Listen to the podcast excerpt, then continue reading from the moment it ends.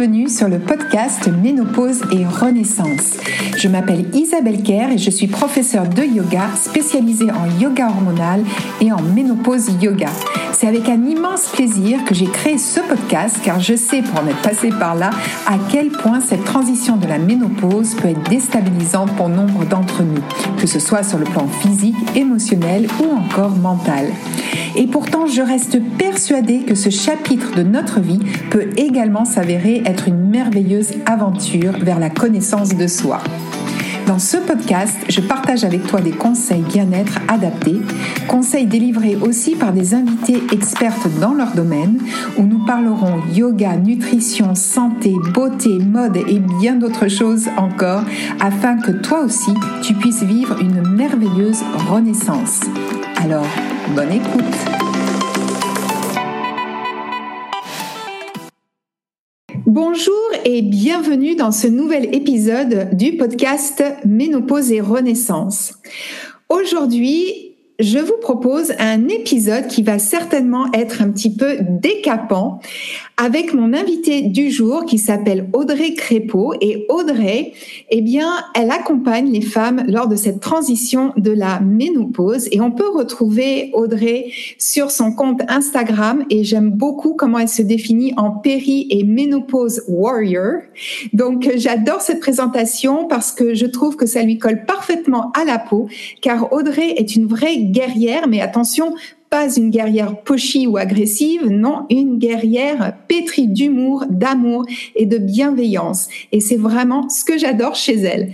Donc, aujourd'hui, vraiment, c'est avec joie que j'accueille Audrey et vous allez avoir une belle surprise avec son si joli accent qui va qui va venir chanter dans nos oreilles.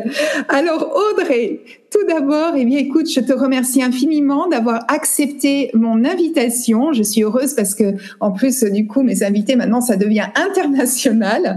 Euh, je pense que je vais rien dire. On va, on va deviner par ton accent d'où tu viens. Et justement, est-ce que tu peux te présenter et nous raconter ta rencontre avec la ménopause? Parce que je sais que ce n'est pas tellement banal.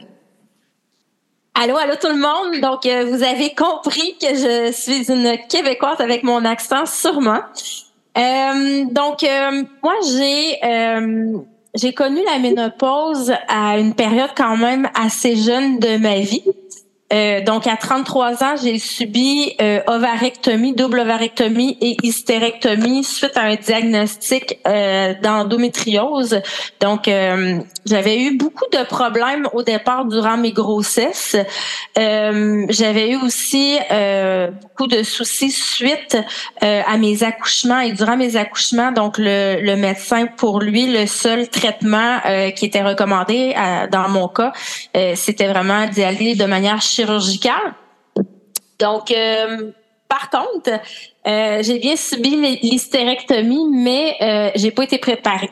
Donc, je savais pas du tout qu'au jour 2, j'allais tomber ménopausée. Puis, je vous dirais que je ne savais pas non plus au mois 6 que j'étais en ménopause. Donc, il y avait un gros problème de d'éducation, de connaissances, d'accompagnement. Puis euh, pendant deux ans, en fait, euh, j'ai eu une dégringolade euh, totale. Moi, il faut comprendre que j'étais une, une, femme hyper active qui, qui, était débordante de vie, débordante de créativité, de projet. Euh, J'étais tout le temps, tout le temps dans l'action. Euh, juste pour vous faire un, un, une petite euh, histoire courte pour le bien l'imager.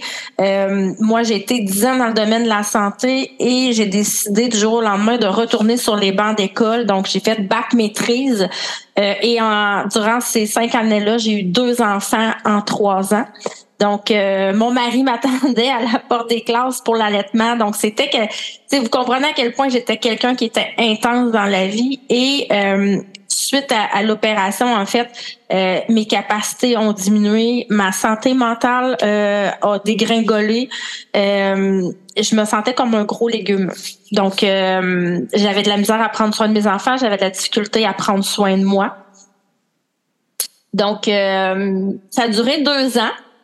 Euh, puis au bout de deux ans, euh, en fait, euh, on m'a dit que il n'y aurait pas d'amélioration de ma qualité de vie. Euh, on m'a aussi dit que ben on pouvait me déclarer invalide.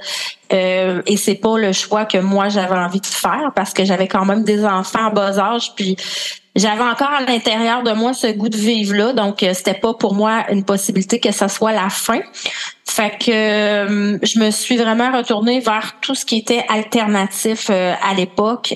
Et je vous dirais qu'en six mois six à huit mois j'ai pratiquement retrouvé toutes mes capacités. C'est sûr que on peut pas on peut pas dire que c'est la, la totalité, l'entièreté. Et ça, c'est faux de dire, euh, de, vouloir promettre des trucs comme ça. Mais euh, j'ai retrouvé cette capacité-là à vivre et à me réaliser. Donc, et en, entamer aussi des projets, puis d'être présent auprès des gens que, que, j'aimais beaucoup. Donc, euh, euh pour moi, c'était c'était ça la vie. Donc, on redéfinit aussi un peu notre définition de, de, de ce qu'est la vie et ce qu'on veut qu'elle soit aussi. Oui, c'est une grosse euh, remise finalement en question qui va bouleverser euh, tous les pans de la vie. Du coup, euh, ce qui t'est arrivé, comment tu l'as vécu, et, c'est beau de voir à quel point on a des ressources incroyables en soi mais il faut aller les chercher. C'est ça euh, qui est pas toujours évident parce que ça demande là aussi de l'énergie. Donc quand on n'en a plus, c'est ça devient très compliqué d'aller euh, d'aller au fond de soi pour chercher cette cette énergie. Et c'est vrai que c'est important de se faire accompagner dans ces moments-là. Et alors justement dans ton dans tout ton parcours. Euh, je sais que tu travailles avec euh, avec les huiles essentielles aujourd'hui et, euh, et je voulais savoir pourquoi cette attirance. Est-ce que c'est vraiment les huiles t'ont aidé dans ce cheminement ou est-ce que c'est venu après? Et ensuite, je sais que tu as fait le choix euh, d'une d'une marque, hein, d'Otera. Donc, est-ce que tu pourras nous dire pourquoi? Euh, Oui, en fait, faut faut se remettre se remettre euh, à, l'époque, en fait, quand je vous partageais que j'étais dans le milieu de la santé. Donc, moi, je travaillais en contrôle de la douleur chronique. Je faisais beaucoup de recherches et je n'avais aucune connaissance au niveau des huiles essentielles et je ne croyais pas du tout en leur potentiel ni à aucune plante en fait. Donc euh, moi j'étais vraiment dans une approche de médecine euh, qu'on la connaît dans le milieu hospitalier donc plus une approche moderne. donc ça a été, euh, j'ai fait des choix au niveau de mes objectifs à atteindre. Donc, j'ai été étape par étape et j'ai pu, euh, comment je pourrais dire ça? J'ai pu tester à fond et, et, régler les problématiques un par un, mais trouver ma solution. Les, les huiles essentielles sont hyper efficaces, mais c'est un peu la même approche. On n'a pas la même patience parce qu'on dit que c'est naturel. Puis ça, c'est souvent quelque chose que je vis quand que je fais du coaching quand on travaille avec des molécules qui sont non naturelles, on s'attend à une efficacité euh, très très rapide et on s'attend aussi à ce que la molécule soit ciblée vraiment sur la problématique. Mais la réalité, c'est que souvent on n'a pas la bonne molécule non plus dans le milieu pharmaceutique. On doit en tester beaucoup. Et je vous ramène aux huiles au fait qu'on a besoin de tester plusieurs choses pour trouver notre formule à nous. Donc moi, j'ai trouvé du réconfort là-dedans. Euh, pourquoi je me suis dirigée là-dedans? Parce que, comme je vous ai dit, j'ai vraiment eu des douleurs importantes au niveau physique, mais au niveau aussi psychologique. Donc, j'étais médicamentée du matin au soir avec une multitude d'effets secondaires. Donc, c'était, en plus de vivre la ménopause, j'étais plus moi-même à cause de la médication. Donc, consciemment, mon choix s'est tourné vers là, mais avec beaucoup de scepticisme aussi. Donc, euh, j'ai décidé de faire une approche de régler un problème à la fois. Pour moi, ce qui était plus handicapant, c'était les somnifères. Donc, euh, ça, ça hypothéquait vraiment une grosse partie de mon avant-midi, le temps de me remettre des effets secondaires de la molécule. Donc, euh, ça m'a pris six mois donc, je me suis sevrée de, de mes somnifères et euh, j'ai vraiment intégré les huiles essentielles. Ça a été le premier défi que j'ai travaillé. Euh, j'ai rééduqué mon mental à dormir. OK? Donc, euh, à, à, atteindre l'endormissement d'une part, mais aussi à maintenir un sommeil profond. Donc, j'ai vraiment travaillé avec mes huiles pour créer ça et avec aussi des molécules de produits naturels, des compléments. Après ça, j'ai travaillé l'émotionnel. Parce que à la ménopause, moi, je dirais que euh, ce qui est le plus euh, handicapant, le plus lourd, le plus souffrant, c'est cette détresse émotionnelle qu'on vit. OK?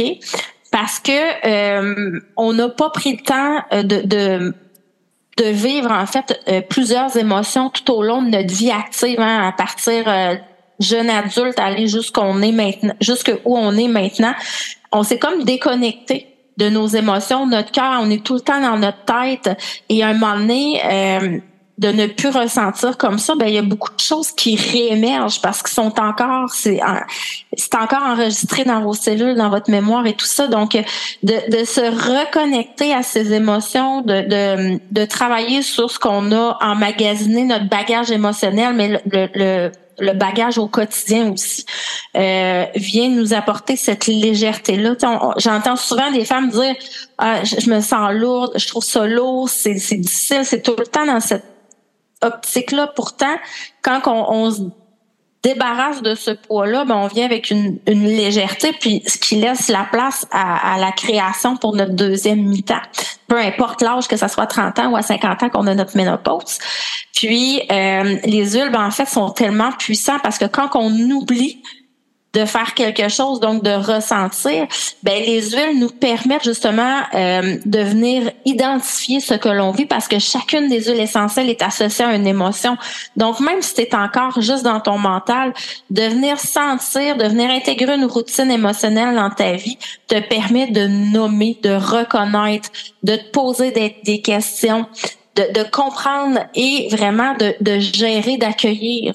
Donc, euh, autant les émotions positives que négatives, parce que c'est, c'est les deux, on doit les accueillir, puis les deux, on doit les aimer parce qu'ils font partie hmm. Je trouve ça très très intéressant ce que tu dis. De, c'est vrai qu'on on, on se déconnecte vite de nos ressentis. Je pense que c'est quelque chose aussi qui est typiquement euh, euh, présent dans nos mondes occidentaux où on prend pas le temps de ressentir nos émotions, on les refoule que ce soit des belles émotions euh, ou des, comme tu disais, des émotions plus désagréables. Euh, on cache nos larmes si on veut pleurer, euh, notre colère ou notre enthousiasme parfois qui peut être euh, trop envahissant pour euh, pour les autres. Et donc on est toujours à tempérer nos émotions ou, ou même à les cacher. Donc euh, ça reste enfoui. Et je vois en yoga par exemple, hein, eh bien toutes ces émotions, alors là négatives, vont avoir tendance à se stocker dans notre corps, notamment au niveau de nos hanches. Et euh, je me suis aperçue, lorsqu'on travaille sur, l'ouverture des hanches, euh, dans mon programme La Ménopause Académie ou dans des ateliers, eh bien, il arrive parfois que des femmes euh, se mettent à pleurer, en fait, libèrent leurs émotions, enfin, j'allais dire. Et euh, donc, c'est vrai que c'est super intéressant de se servir des huiles essentielles pas simplement pour ce que je dirais entre guillemets la bobologie, ce qui est euh, déjà formidable vu leur efficacité, mais aussi pour aller sur cette sphère émotionnelle qui, je pense, à la ménopause est tellement, tellement importante. Donc euh, vraiment, euh, oui, très intéressant ce que tu nous dis. Donc toi, ça t'a vraiment aidé finalement sur ce plan émotionnel parce que j'imagine qu'en plus, ménopausée très jeune, avec des enfants en bas âge, mais ça doit être, euh, enfin, ça doit être un choc, ça doit être assez euh, traumatisant, ou, ou même on, on, se demande ce qui se passe. Donc ça, c'est là où tu t'es tourné finalement vers les huiles. Oui, puis euh, de tomber en, en, ben, en fait, euh, ça a été difficile pour la maman, mais ça a été énormément euh, un enjeu émotionnel qui va avoir été très marquant pour mes enfants. Donc, de part et d'autre, euh, les huiles ont été d'un réconfort absolu et encore aujourd'hui, euh, j'en porte les traces. Donc, j'ai travaillé là-dessus, mais c'est encore en moi parce que euh, ça, ça a été vraiment un, un, deux ans, comme je vous dis, où j'ai j'étais plus là, j'étais plus moi-même. C'était euh, je voyais même pas la possibilité d'une lumière au bout du tunnel. Tu sais, je me souviens très bien que mes enfants, euh, parce que j'avais beaucoup de douleurs physiques, donc mes enfants étaient tout le temps là. C'était eux qui m'aidaient. C'était plus les rôles étaient inversés à quelque part aussi. Euh, donc ça l'a, euh, ça l'a vraiment amené beaucoup de, de un, un, petit nid douillet, en fait, un petit baume au cœur à, à, à tous les membres de ma famille. Donc, mm. l'émotionnel, euh, l'émotionnel, c'est sous-estimé selon moi. Puis comme je disais au début, euh, j'ai travaillé longtemps en douleur chronique et euh, à l'époque, on ne prenait pas du tout le volet psychologique émotionnel en compte dans le traitement de la douleur chronique. Et je le sais aujourd'hui que il y a beaucoup plus de groupes de discussion, de partage et euh, veut, pas, il y a un effet euh, avec l'accompagnement émotionnel qui, qui est vraiment révélatrice euh, au niveau de ces gens-là. Donc, l'aspect émotionnel dans n'importe quelle sphère, euh, pathologie ou manifestation physique douloureuse, l'émotionnel a un, un, gros rôle en fait euh, par rapport à ça, par rapport, par rapport aux symptômes, mais surtout par rapport à la souffrance. Mhm. Et je rebondis sur ce que tu disais là, euh, où euh, les gens avaient besoin aussi, euh, quand on est dans une souffrance chronique, de pouvoir échanger. Et justement, à la ménopause aussi, je trouve que c'est un moment où on se retrouve seul face à cette ménopause où parfois on ne sait pas trop ce qui nous arrive. Et euh, c'est tellement important d'avoir des temps d'échange entre femmes, euh, ce qu'on appelle euh, la sororité, mais c'est vrai que c'est un joli mot. Et, euh, et on s'est aperçu que lorsqu'on se retrouvait euh, entre femmes, justement, à partager euh, une même problématique, eh bien, on, on produisait une hormone qui s'appelle l'oxytocine. Et c'est une hormone d'attachement, celle qu'on produit quand on allait son bébé. Et je trouvais ça assez euh, formidable finalement que le corps humain produit cette hormone euh, à partir du moment où on est entouré, euh, voilà, d'autres femmes qui traversent la même chose. Donc euh, c'est vrai que ce, cette parole-là est très précieuse et cet échange-là également. Et alors, toi qui es une jeune femme ménopausée pour le coup maintenant, euh, quel est le regard que tu portes sur cette post-ménopause? Euh, moi, il faut comprendre, j'ai 42 ans. Donc, après ça, je devrais commencer ma ménopause. Puis, euh, c'est là aussi euh, c'est important quand on a une ménopause précoce de euh, ben de, de ne pas vieillir prématurément, ok, de ne pas sauter les étapes. Moi, quand j'ai commencé dans les huiles essentielles, j'ai accompagné les femmes en ménopause, mais il me manquait un bout qui était l'expérience en fait, euh, l'expérience de vie. Aujourd'hui, j'ai recommencé à faire cet accompagnement-là parce que le bout qui me manquait de l'histoire ben, est venu avec les années. Hein, on peut pas acquérir euh, cette expérience-là à 30 ans.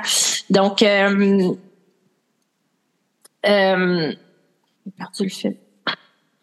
Oui, je te disais quel était ton regard justement sur la post-ménopause, euh, puisque tu es une jeune, une jeune femme ménopausée, et comme tu disais, donc toi tu t'es retrouvée à 42 ans en post-ménopause, alors que ça, habituellement on, dit, hein, bon, si on rentre dans les normes, c'est vers 51, 52 ans, euh, mais du coup toi tu as 10 ans, j'allais dire entre guillemets d'avance, si on peut parler d'avance.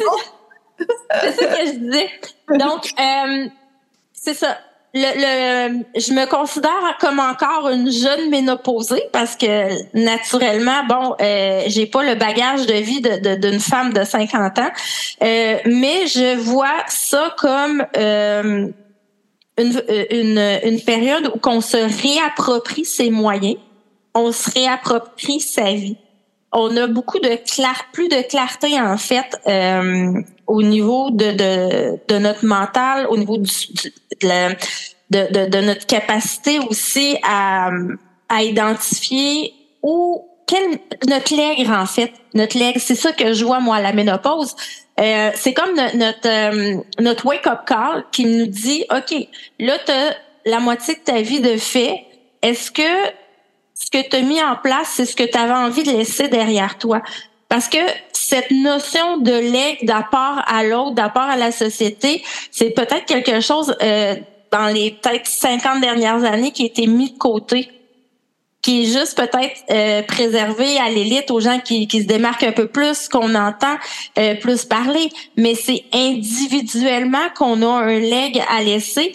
Puis moi, la post-ménopause, c'est vraiment, euh, OK, j'ai eu mon wake-up call, maintenant je suis en mise en œuvre de ce que j'ai envie de laisser derrière moi. C'est pour ça que le bagage, je, parlais tantôt de l'expérience du bloc, des mm-hmm. dix ans qui me manquaient, ben il me le manquait pour clarifier justement tout ça. Oui, je, bah oui, je comprends bien parce que moi qui suis en post-ménopause depuis plusieurs années, euh, bah, tu le décris très bien. C'est vrai que euh, on a une clarté d'esprit euh, beaucoup plus aiguisée et, euh, et on a souvent euh, une direction de vie, on va dire, plus affirmée. après, évidemment, il faut jongler avec son quotidien. C'est pas toujours facile, mais au moins à l'intérieur de soi, c'est beaucoup plus net et beaucoup plus clair. Donc euh, ça, c'est un des gros avantages de la post-ménopause.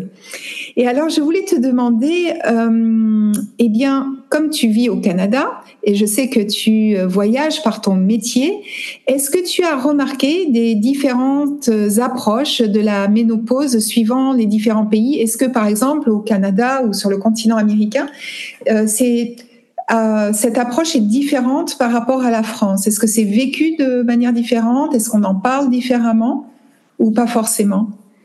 Euh, c'est culturellement euh, parlant, c'est très différent. Euh, moi, je voyage beaucoup aux États-Unis, en Europe, puis puis versus le Canada. donc, premièrement, pour le Canada, on a un un mode de vie, je vous dirais, une éducation au niveau du mode de vie beaucoup plus tôt qu'en Europe. Euh, donc, puis qui est beaucoup plus euh, clarifié. Par exemple, la, cigarette. Maintenant, c'est rare les gens qui fument. Tu, tu vois plus ça. Mais quand que je vais en Europe, mm. je vois encore beaucoup de gens euh, fumer. Donc, euh, tu sais, c'est quelque chose qui est... Puis le lien avec la ménopause, c'est vraiment ça. Donc, on a une conscience du prendre soin de soi euh, beaucoup plus important, même plus tôt, euh, comparativement à euh, ce que je peux voir en, Europe. Donc, l'activité physique, la, nutrition, la nicotine, l'alcool. Donc, c'est des choses un peu qui vont de pas en tenir compte quand on est plus jeune, vient exacerber les symptômes rendus à la ménopause. Ça, c'est le. Puis aux États-Unis, euh, c'est encore plus difficile parce que là, on a vraiment une sédentarité importante avec une surnutrition. Donc, euh, c'est quand je dis que c'est culturel, c'est vraiment euh, à ce niveau-là. au niveau de l'éducation, c'est, c'est, je vous dirais que c'est équivalent partout. c'est pas, c'est pas quelque chose qui euh, qu'on va traiter euh, euh, sur la place publique, qu'on va venir partager, qu'on va venir prendre le temps d'éduquer, de préparer les femmes à ce qui s'en vient. Mais nous au Québec, par exemple, on a Véronique Cloutier qui est une qui, qui, qui, qui, est une personnalité publique qui a pris parole dans les deux dernières années pour vraiment démystifier euh, la ménopause, l'accessibilité aussi euh, pour ceux qui étaient euh, qui voulaient au niveau de l'hormonothérapie. Donc, elle a fait un travail incroyable. Elle a fait un documentaire que vous avez accès aussi en Europe qui s'appelle l'automéno. Donc, j'imagine que vous pouvez la retrouver sur Internet. C'est hallucinant et ça vient ça, ça, vient dire ce qu'on pense tout bas, euh, puis qu'on garde en fait euh, à l'intérieur de nous, puis qu'on des fois on a peur un peu de partager. Euh, donc, est-ce que c'est différent? La réponse, c'est vraiment oui. Puis tu sais, toute part de la base des, habitudes de vie. Euh, puis comme ils ont, ils ont, vraiment, on a vraiment un décalage entre les euh, les pays.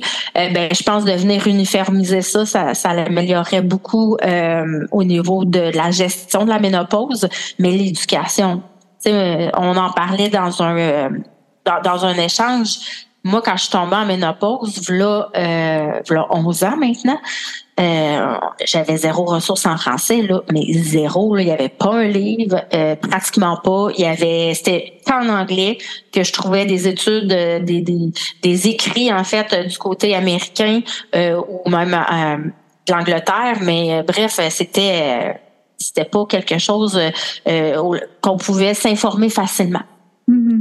Ah oui, ça c'est sûr. Moi, quand j'ai commencé à, à vraiment me, me, spécialiser, on va dire, dans le sujet de la ménopause, maintenant ça fait plusieurs années, oh, je peux dire qu'on était très très peu. Et puis même euh, autour de moi, on me disait mais euh, mais comment tu vas parler de ce sujet? Tu vas tu vas dire que tu es ménopausée comme s'il fallait que je m'en cache. Donc euh, oui, c'est quelque chose euh, qui n'était pas évident. Alors Aujourd'hui, heureusement, en France, ça commence vraiment à se démocratiser. Il y a beaucoup de, de comptes Instagram qui, qui se sont créés. Euh, depuis mon podcast, il y a des nouveaux podcasts aussi euh, qu'on peut écouter. Donc ça, c'est formidable parce que du coup, euh, c'est vrai qu'on peut avoir une information un peu plus étendue que lorsque j'ai démarré. Et mes ressources étaient surtout via l'Angleterre parce que euh, en Angleterre, ils sont beaucoup plus en avance que nous, puisqu'il y a même dans les entreprises, on parle de la ménopause, il y a des choses qui sont mises en place. Donc, euh, il y a un travail formidable qui est fait euh, en Angleterre. En France, euh, on a encore du boulot. Oui, mais, il, faut, il faut comprendre que bientôt, on va être 12% de la population mondiale en ménopause. Et on a un enjeu énorme au niveau de la santé mentale. Donc, on voit les chiffres exploser, mais c'est pas pour rien. Donc, euh, si on ferait plus de sensibilisation euh, et d'éducation, en fait, il y a beaucoup de choses qui seraient adressées au niveau, euh, au niveau des, en fait, au niveau de la ménopause, mais au niveau de la santé mentale aussi, parce que l'enjeu de la santé mentale dans la ménopause, on est une grosse machine biochimique. On a, on a des hormones donc, euh, autant nos hormones du bonheur. Donc, quand il y en a un qui est déréglé ou qui s'absente, qui, qui est plus là, ou qui est en trop grande quantité, hein, ben à un moment donné, c'est au niveau de la santé mentale qu'on a une atteinte au niveau émotionnel. Donc, euh, de venir expliquer, ça, ça permet d'éclairer puis de prendre des décisions éclairées aussi. Donc, si moi, par exemple, j'aurais compris que c'est parce que j'ai pu mes hormones féminines, euh, pourquoi je suis dans cet état psychologique de détresse, ben ça ferait longtemps que j'aurais agi autrement, mais je le savais pas. Donc euh, il faut dire les choses aussi telles qu'elles sont. Ce manque d'éducation empêche vraiment de, de, de prendre des décisions, d'être proactif au niveau de sa santé. Et oui, parce que c'est vrai que ça peut faire peur, alors que euh, lorsqu'on comprend bah, que c'est en fait dû à la baisse de nos oestrogènes, on a des récepteurs d'oestrogènes partout euh, dans notre corps et même dans notre cerveau. Donc, euh, on ne devient pas folle. C'est, vraiment physiologique et heureusement qu'il y a des choses à mettre en place de manière naturelle. Si vraiment, pour certaines personnes, certaines femmes, c'est extrêmement compliqué, on peut se tourner vers euh, des traitements euh, hormonaux de substitution. Je peux pas en parler parce que je n'en ai jamais euh, bénéficié. mais ceci étant, de toute façon, quand on a des doutes, c'est toujours bon d'aller prendre conseil auprès de son médecin, de son gynéco, pour être informé le mieux possible suivant son propre cas de toute façon. Et alors, pour celles qui, comme toi, connaissent une ménopause précoce, quel serait le premier conseil euh, que tu pourrais donner quand euh, une jeune femme, voilà, comme toi, à 30, 33 ans, 35 ans, apprend qu'elle va être ménopausée due à un problème euh, de santé. J'imagine que ça doit faire un choc. Quel serait le premier conseil que tu pourrais lui donner? Se préparer, premièrement. aller chercher de l'aide dès le début, ok? Parce que c'est pas vrai. Ben en fait, oui, on peut trop finir par trouver notre solution, mais ça va s'étendre dans le temps. Et euh, avec du recul aujourd'hui, je vois que la vie est, va vite. On veut pas en perdre un seul bout. On veut en optimiser chacun des moments. Donc, euh, de venir euh, de prime abord se chercher de l'aide dès le départ, ça va changer beaucoup de choses. Puis, euh, souvent aussi, puis tu dois, tu dois aussi avoir cet enjeu-là. Euh, les gens, euh, en fait, les gens euh, n'ont pas nécessairement, ne dégagent pas souvent le budget pour prendre soin de soi. Et ça, c'est, je, vous dirais que c'est quand même une grosse erreur. des fois, je dis, à mes clientes, entre un chandail en cachemire, puis de meilleures nuits de sommeil, qu'est-ce que tu choisirais? mais non, mais c'est vrai c'est que des fois, on, on prend pas le temps de, de faire ce choix-là On, dit ok ben je vais aller dans le plaisir, c'est tout de suite le plaisir. Puis on voit qu'en prenant soin de nous, ça a un coût, puis qu'on laisse le plaisir de côté. Donc on, doit faire des sacrifices, mais il faut le faire parce que de vieillir hypothéqué, euh, comme moi j'ai 42 ans, de pas avoir pris soin de moi, ça a laissé quand même des séquelles. J'ai de l'arthrite euh, assez importante dans les mains, dans le bassin. Euh, puis j'ai des symptômes qui sont encore présents que je, je, prends bien en charge avec mes huiles, mes produits naturels, mais les dégâts sont là. Hmm. Oui, rien ne vaut effectivement de se faire accompagner. Euh, c'est ce qui m'a motivée dans mon programme La Ménopause Académie où il y a un accompagnement. Euh, parce que, euh, comme tu dis, moi non plus, je savais pas trop ce qui me tombait dessus. C'était moins grave parce que dans le sens où j'étais dans un processus avec beaucoup de guillemets normal, puisque voilà, j'étais vraiment dans à chaque fois dans les moyennes, voilà, la périménopause à 48, 49 ans, ménopausée à 51, etc. Néanmoins, euh, comme je ne savais pas du tout de quoi on me parlait, euh, c'est vrai que ça a été quand même également un choc. Donc euh, c'est vrai de pouvoir s'y préparer un petit peu à l'avance. Ça permet aussi de lever le voile, de pas avoir peur, de d'être capable de l'accueillir comme il se doit, j'allais dire, même si des fois elle vient nous, nous titiller, nous chambouler. Mais euh, voilà, c'est vrai qu'il faut il faut se préparer un petit peu en amont. C'est toujours un très bon conseil. Alors, euh, ben écoute, euh, Audrey, je te remercie beaucoup pour cet échange. Et alors, je termine toujours euh, mes épisodes en posant cette question. Si tu as un rituel à partager, un rituel beauté, un rituel bien-être, est-ce que tu accepterais de le partager avec nous? Oui, moi, je vais y aller dans la simplicité. Euh, mon rituel, en fait, à tous les matins, c'est de prendre des compléments alimentaires. c'est pas sexy comme euh, comme routine, euh, mais je vous dirais que s'il y a quelque chose dans tout ce que j'ai mis en place que je ne me passerai plus, c'est ça. C'est mon énergie, c'est mon bien-être, c'est ma clarté mentale, c'est en fait c'est mes fondations qui me permettent d'avancer.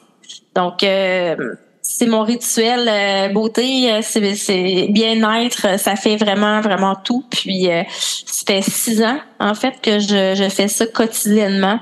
Puis, j'arrêterai jamais, je crois, jusqu'à la fin à, intégrer les des vitamines et minéraux. c'est tellement important.